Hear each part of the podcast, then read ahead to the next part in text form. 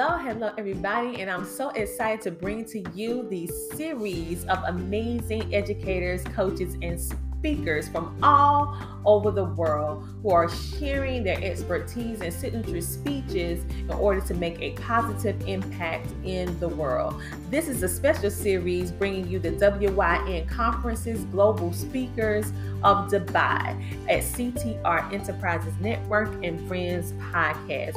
You are going to listen in on all of their amazing uh, conversations of how we can totally change the world for the better. So grab a pen, grab a pencil, grab some paper because these speakers are simply epic.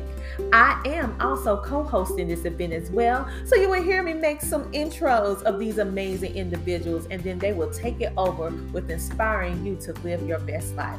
So get ready. I'll see you there. Bye.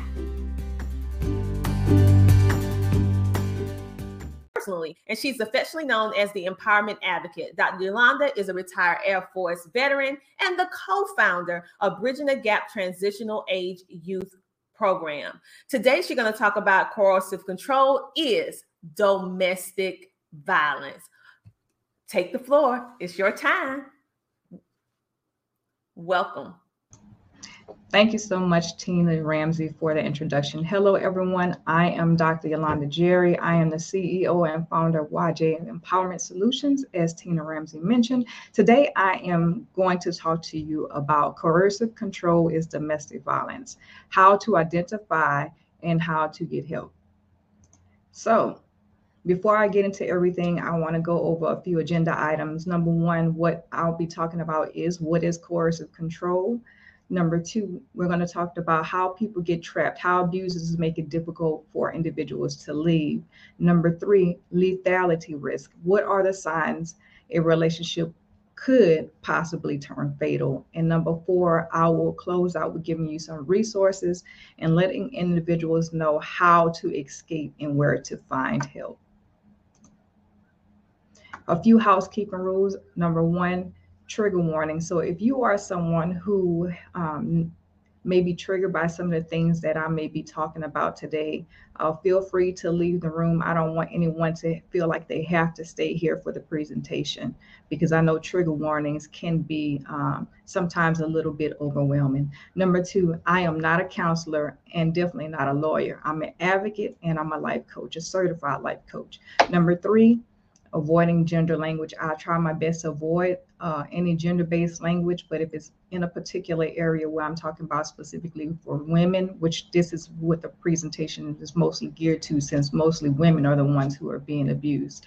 And number four, this this conversation that I'm having, um, if anyone is putting anything in the chat and I happen to recognize information, do know that there is strict confidentiality between me and you, and any information that you convey to me will be kept in confidence.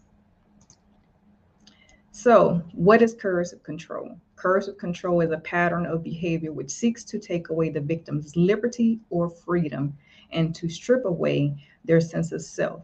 Um, what I want you to know is domestic abuse is primarily a crime of liberty in which violence is used by the abuser to maintain control of the victim. Again, I'm going to repeat that word to maintain control of the victim. So there's various types of abusive relationships. Um, as you can see, uh, it can start off as small as it being a situational uh, type couple violence relationship and a lot of times, this is where you see the relationship is going good. There's not necessarily a whole bunch of stressors. Uh, there's not necessarily a lot of red flags. Um, and people te- tend to get along pretty well. So sometimes, as you'll see, even in abusive relationships, you may not see that right in the beginning, uh, but eventually it'll move into a different direction. But ultimately, most relationships that you'll see, they may have, have some type of stress you know in a relationship you know normal behavior like uh, arguing and those type of things. But those are things that you can kind of work through without it being repetitive behavior. One of the things that you might have to pay attention to is where there is violent resistance. This is where the relationship goes from a, a good relationship and then you start seeing certain behaviors of violence. You know the individual gets resistant to violence. Uh, a lot of things that happen between the partner the partners is you'll see arguments happen and a person seems to have to feel like they have to put up this defense mechanism to make sure that they're defending themselves.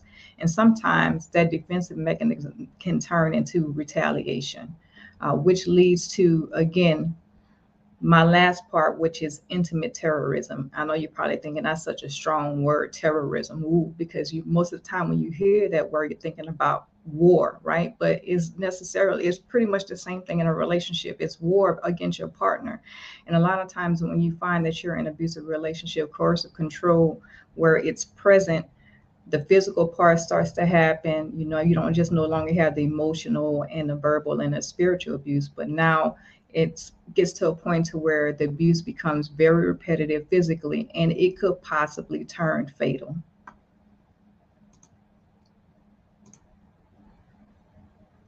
So, coercive control is the foundation of abusive relationship.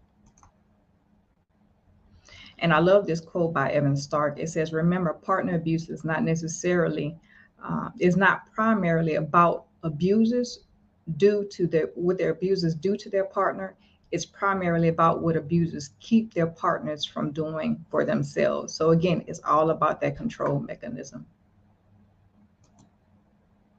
Now, this is a video uh, that I normally show in my presentations. It's about 10 minutes long, but for sake of time, and I know I have a certain time that I need to stay in, I'm just going to explain to you what this video is about. And basically, this video is about two uh, individuals who were in the United, Ki in the United Kingdom. And the individuals' names was Luke and Ryan Hart. They both grew up in abusive households, but they didn't know it. Because their father never used physical violence against them or their mother or sister, they didn't realize what danger they were in. The father did, however, use coercive control. He would do things like spend all their money so that they couldn't have any left to do any extracurricular activities. They weren't able to be involved in school activities or be uh, in constant contact with their friends as well. Uh, their father would yell and abuse them verbally. He would make them feel like they were never good enough for anything. Their father would also create a set of rules in the house that were impossible to live by and obey. For example, he would cook their afternoon snack uh, every day at 4:15 p.m., even though he knew the boys didn't get home from school until 4:30. Every time the boys came home, they were always late. So when they were late, their father would punish them, which was every almost every day. Uh, their father was very mean. He was very controlling in every aspects of their life. So finally, Ryan and Luke had had enough. As adults, they left the house, and once they began earning their own money, they paid to relocate their mother and their sister. Not because they thought they were in danger, but because they couldn't they didn't think that they could live full lives while in the home with him. So, five days, and I'm to say this again five days after Luke and Ryan relocated their mother away from the home, their father ran into their mother and sister, Charlotte, in a parking lot at a local recreation center. And what did their father do? Their father shot and killed their mother and their sister. And he killed himself too. So Luke and Ryan, the police and friends were all perplexed at how this could have happened because he had never used physical violence before. Their father had never used physical violence. It was all verbal, emotional. It was all this behavior that was going on. But what Luke and Ryan realized is that those were signs of abuse all along. It was coercive control. Their father used every tactic of coercive control except the physical part until he realized that he couldn't have a grip on his mother and sister anymore. That's where he decided to resort to what we call the ultimate act of physical violence, which is murder. Now, I'm to tell you this when I watched this video, it was very um, it was very sad, but it was also eye opening uh, to hear this uh, this particular interview.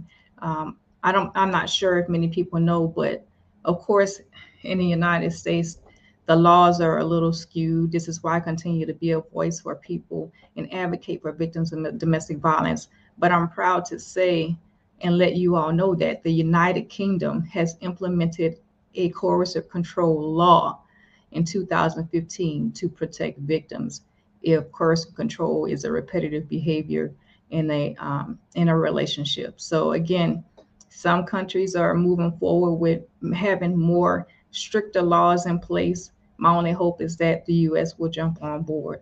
So let's continue. Again, there's the quote again by Evan Stark. Remember, partner abuse is not primarily about what abusers do to their partners. It's primarily about what abusers keep their partners from doing themselves. So, how do abusers gain power and control? There's all kinds of ways. Number one is romance. We all know that, you know, in a relationship, you know, there is this love bombing, you know, you gain the trust and the confidence of the person you're in a relationship with. And, you know, this is where a person becomes vulnerable and they, you know, you give them this safe space, you know, you start confessing secrets, you know, you don't feel like there's any shame. There is no fear there that your partner would ever do anything to you. But little do you know, if a person is abusive, this is one of the tactics they use to keep you. So the other thing is love turns abusive. This is where you start seeing the behaviors of the abuser. They'll start saying, showing their jealousy side. Uh, they'll say things like, you know, if you love me, you wouldn't do X, Y, and Z. Or they'll start saying, you know, I'm supposed to be your best friend. I know you have friends, but I'm supposed to be your best friend. So those are just some of the controlling behaviors. Um, they'll start laying down foundation for a set of rules. And what do I mean by rules? In a relationship, abusive relationship, they say you need to be home by a certain time, or my dinner needs to be cooked at a certain time, or you should be here. I'm the one that gets to go out while you get to sit home with the children. You know, uh, again, this is all about where the love starts turning abusive, controlling behaviors. Uh, they start being critical of what makes you you. So if you're someone who is very confident in yourself, they'll start tearing you down with such words as, you know, if they notice that you've started uh, gaining some weight, they'll talk about you've gained too much weight, or they'll tell you that you're ugly when you know, truthfully, you're a very beautiful person. But they'll say things to try to um, downplay who you truly are. And when you start hearing this stuff all the time, you start believing these things, you know, because whatever your partner tells you is supposed to be the truth, correct? So a lot of times we try to, you know, we listen to what our partner is saying to us, but is it the truth? Not necessarily. And the last one is dependence, where they try to control you by merging your your finances, you know, whether you have money together or not. Um, and say, hey, we need to have our money together. I know for me, when I was in my abusive relationship, the finances were controlled where I could I had to make sure that I was budgeting and watching what I was spending just to make sure that the bills were paid and ends were being met. So um, again, there's the the uh, financial abuse. That's what I would call it. Um, and then there's also isolation from fam- friends and family. Again, once that abuser starts isolating you from your friends and family, you have no other person to turn to but your partner. Uh, I've also been in that situation uh, as well, where um, I've kind of put my family to the side because my my uh, my partner at the time thought I was too close to my family. I was talking to him too much, or I was always trying to go home and not spend enough time with him. So again, that dependence of having to depend on them and not your family or your friends is a huge one. And surveillance that's a big one nowadays, especially with technology. They want to know where where you're going, what you're doing, who you're with. And now it's so easy for an abuser to get into your cell phone or your digital digital devices to see where you have been. This is why it's so important to not let people track you. So make sure that when you have you know you're doing social media postings and you're going somewhere that's another thing don't post about where you're going all the time especially if you're in an abusive relationship so here's the power and control wheel. I won't go all over the whole control wheel. I'll just highlight the areas, um, but I won't go in depth. But if you want to copy this, I can make sure that you get you get a copy of it. But this is basically uh, the tool abusers uh, used to gain and keep control, where they cover all aspects the physical, the violence, uh, the uh, physical violence, the sexual violence, and then there's other areas too as well, um, where individuals will use tactics such, such as intimidation uh, against you, um, use emotional abuse where they try to tap into your emotions. Again, I spoke earlier about isolation. That is huge, isolating you from your family and your friends, minimizing and denying and blaming you for everything, and them not taking accountability for their own actions and uh, the situation. Um, they also use the children as a crutch. Uh, where they'll they'll try to say, "I'm going to take you to court. Um, you're not going to. You're a bad mother or a bad parent, and you won't have control over the children. I will make sure that you know try to make you look like the bad parent." Um, or even turn the children against you, you know, start embedding negative thoughts and things into the child's head, letting them know that uh, you're not a good parent. But and then there's also economic abuse, and then there's male privilege too as well. tools to maintain power and, co- and control. So there is coercion and threats, again, um, intimidation, emotional abuse, and also isolation, which I covered in the previous uh, slide. There's also minimizing, denying, blaming, again, using the children, economic abuse, and male privilege. I just want to make sure that you were able to see that a little bigger here. Abusers don't use violence because they have lost control of themselves. I'm going to say that again. Abusers don't use violence because they have lost control of their, themselves. They use violence when they've lost control of their partner. You know, sometimes people think that the abuser has lost control. No, they lose control when they have lost the ability to be able to control what you're doing, where you're going, how you're doing it, or anything like that. Number two, trapped in abuse. How abusers make it difficult to leave. This is the cycle of abuse that happens is like a repetitive cycle. You'll see it happen over and over again. Uh, this is where you're in a calm state, things seem healthy. You know, the victim has hope that the abuser has changed. Usually that's like in the very beginning, but you'll see that in the cycle where it comes back around to that again. Then you have the tension building, abusers increasingly critical and hard to please, and the victim feels like they're walking on eggshells. And then the incident happens. This is where the abuse actually occurs. And this abuse can be physical, emotional, verbal, spiritual too, as well.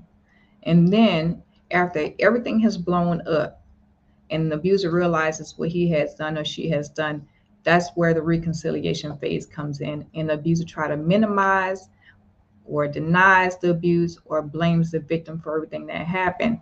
But then to make sure that you don't go anywhere and you don't leave, they'll try to give you gifts. They'll try to buy you. You know, they'll try to give apologies saying, I'm sorry, I'll never do it again.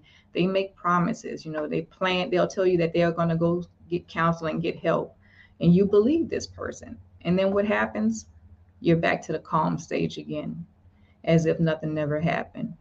And an abusive relationship, what you'll see is this whole cycle just happens over and over and over again. So, why do people end up staying in an abusive relationship? Because romance still plays a role. You know, the victim wants the relationship to work. You know, they reflect on the good times that they have with their partner. Uh, you know, their the good days that has happened. You know, after abuser causes trauma, Instead of taking accountability for causing the trauma, the abuser will frame it as a hardship they have overcome as a couple. So again, once the abuser has brought you back to a place where they feel like they got you, they try to make it seem like it was an our issue, not necessarily a his or her issue. They try to make it seem like we have problems, we have issues, when that's not necessarily the case. You're the victim and they are the abuser forced dependence. This is where you end up where financial abuse leaves the victim without access to money. You know, isolation keeps the victim from family and friends. Children are being used as leverage to keep the victim from leaving. And also, there's constant surveillance that leaves the victim unable to reach out for help. And again, there is the cycle of abuse. We'll get uh, slide again. The danger zone. Signs that an abusive relationship could turn fatal. Use of physical violence, threats with a weapon, jealousy, control of victims' daily activities, stalking behaviors, assault assaulting pregnant victims, abuser threatens self-harm, the abuser threatens homicide. These are signs that a relationship could turn fatal also abuse you know the abuser could end up abusing drugs and alcohol. Um, the abuser becomes unemployed uh, threatens to harm the children. The victim has has a child that is not the abuser's biological child so there could be an issue. And the victim has tried to leave in past years but hasn't left but eventually tries to leave and that might be the last time that they try to leave and might not make it out. And this is a big one here. If i can't have you no one can. You'll hear that quite often in abusive relationship. Strangulation, pressure on the neck by any means increases the homicide by 700%. There's also gun ownership. If there is a gun in the home, the homicide risk increases by 500%. So, how do you break the cycle? How to escape and where to find help? Leaving abuse is not a process leaving abuse is a process, I'm sorry, not an event. So again, it, it is a slow extraction, a tedious unstitching. So again, if you're trying to leave an abusive relationship, it's not like I get up and go. You really have to plan that out. First steps to finding freedom. Freedom is fighting against isolation. Make sure there's a safety plan in place. Safety planning means having an actual plan, not just getting up and going connecting with victim services uh, agencies there locally where you are or even online. And most victim service agencies provide services at no charge. You have emergency shelters. Uh, there's also counseling for adults and children, housing and relocation assistance, uh, victim advocacy in criminal and civil court. So there's legal aid there too as well that can assist you. Uh, lawyers for divorce and custody for both of those.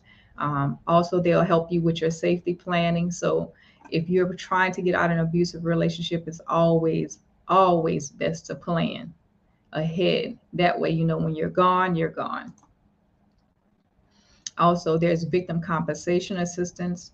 There's also address confidentiality. I know here in the state of Mississippi at the Attorney General's office, you'll have an address a physical address, but nobody will know where that address except for the Attorney General's office. And you'll have an address where your mail be sent to. If you need mail sent to you, it'll go to a different address and then be forwarded to you.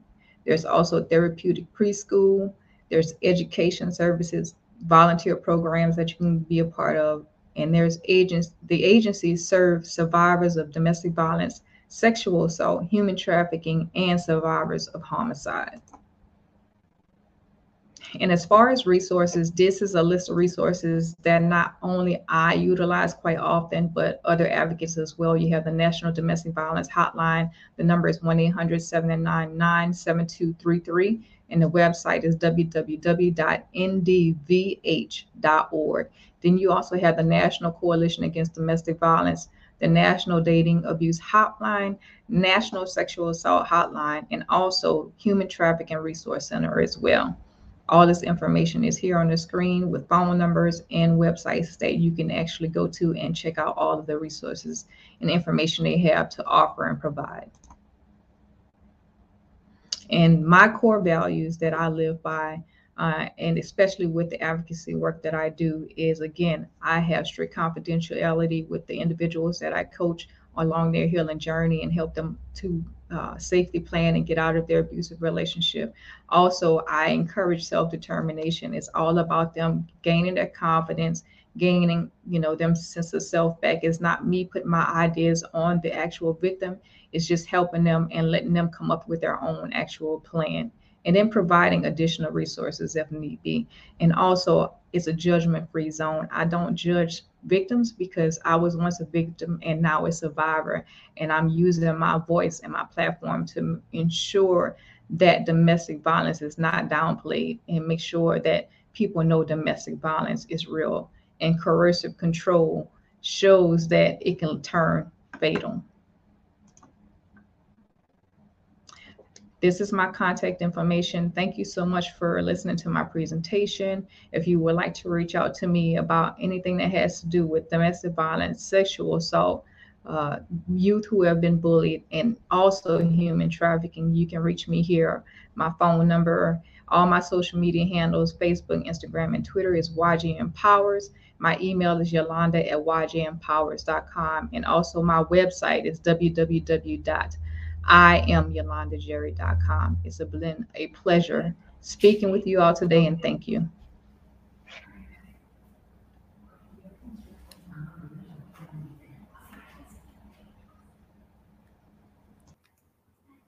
Well, uh, Yolanda, I'm very grateful you took the time out of your busy schedule to address our global group. Uh, your power and control is very defective. So, ladies, let's all appreciate Yolanda for her wonderful speech. The host of the coercive control is domestic violence.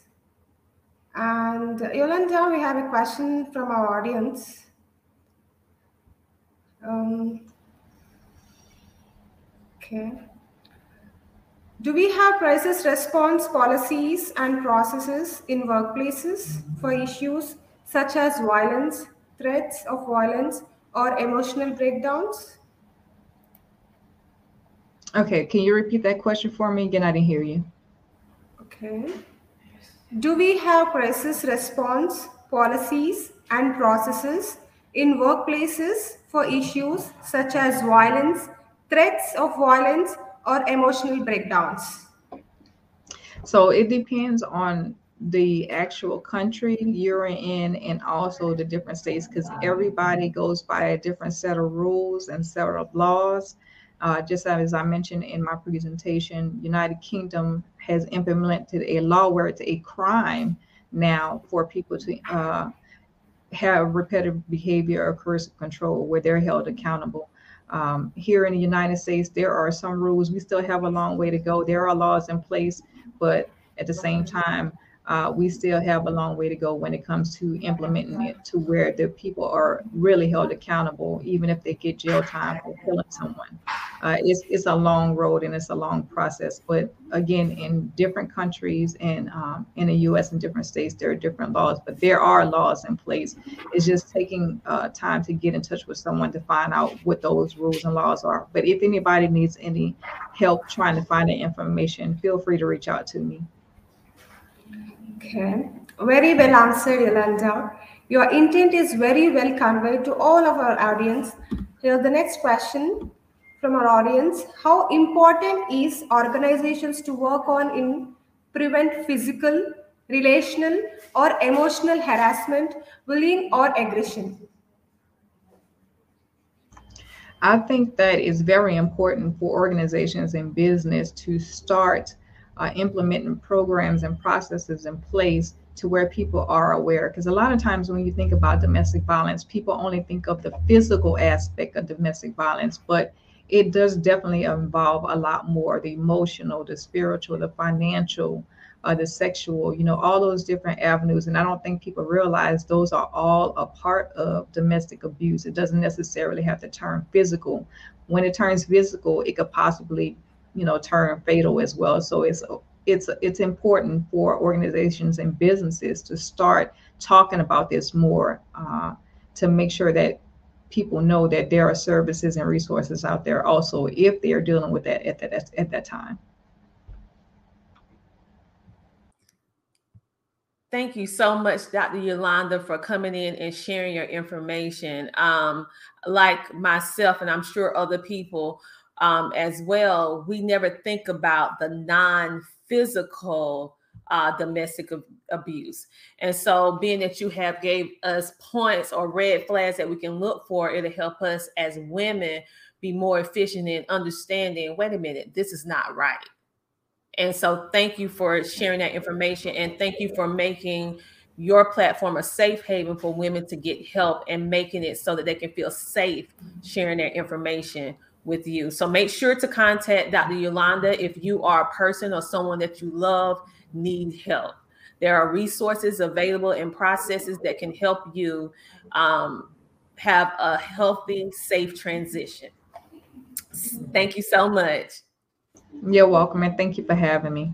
Oh, you are most, most welcome. So, this is not it. We have another amazing speaker, and her name is Diane Morgan. And so, what I want all of you all to do is to hop on out of Dr. Yolanda Jerry's room and go on over and join the session with Diane Morgan. And I am going to give you a quick intro about this amazing woman inside the room. So, I'll see you later. Bye.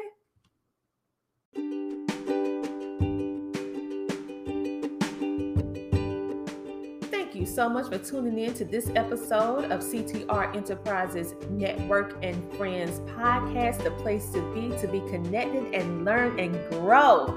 Yes, being connected with so many amazing people who are sharing their expertise that are making a positive impact in the world. I am the hostess with the mostest, Coach Tina Ramsay, your certified VCM coach, helping entre- today's entrepreneur maximize their visibility connections and monetization. Where online. And how can you connect with me? By going to CoachTinaRamsay.com. That is CoachTinaRamsay.com. That's R A M S A Y. And connect with my services today. But also make sure that you connect with each and every speaker that you hear in this amazing WYN conference series because they came here to help you. And sometimes you just need a little bit more help. So make sure that you connect with these amazing uh, global speakers today. And also check out our uh, plethora of amazing podcasters from all over the world. Where? On CTRMediaNetwork.com. Yes, that is CTRMediaNetwork.com. Again, I am Coach Tina Ramsay, and I am ecstatic that you are listening in. Make sure to lock, like, follow, and subscribe. Bye. Bye.